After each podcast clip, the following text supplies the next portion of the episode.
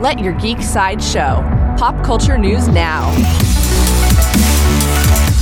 Hi, this is Andrew, and here are your pop culture headlines. New from Disney.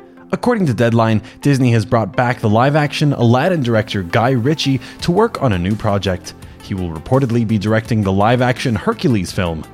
Dave Callaham wrote the first draft of the script. Coming soon from Sony, Sony has confirmed more casting for their upcoming Spider Man Into the Spider Verse sequel. Jorma Taccone will voice an anachronistic version of the classic villain called the Vulture, but it's impossible to know how this multiversal version will be portrayed. Spider Man Across the Spider Verse will swing into theaters on June 2nd, 2023. For fans of Star Wars, Star Wars shared a new photo from their series Star Wars Obi Wan Kenobi. The photo shows us a scene where Darth Vader uses the Force to rip an escaping freight ship from flight. The last episode of Obi Wan Kenobi premieres on Disney Plus on June 22nd. New from Marvel Marvel has announced the streaming release date for their film Doctor Strange in the Multiverse of Madness.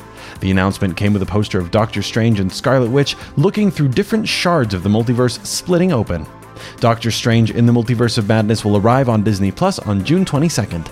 This has been your Pop Culture Headlines presented by Sideshow, where pop culture is our culture. For a closer look at the Obi Wan Kenobi photo or any more ad free pop culture news and content, go to geek.sideshow.com. Thanks for listening, and don't forget to let your geek side show.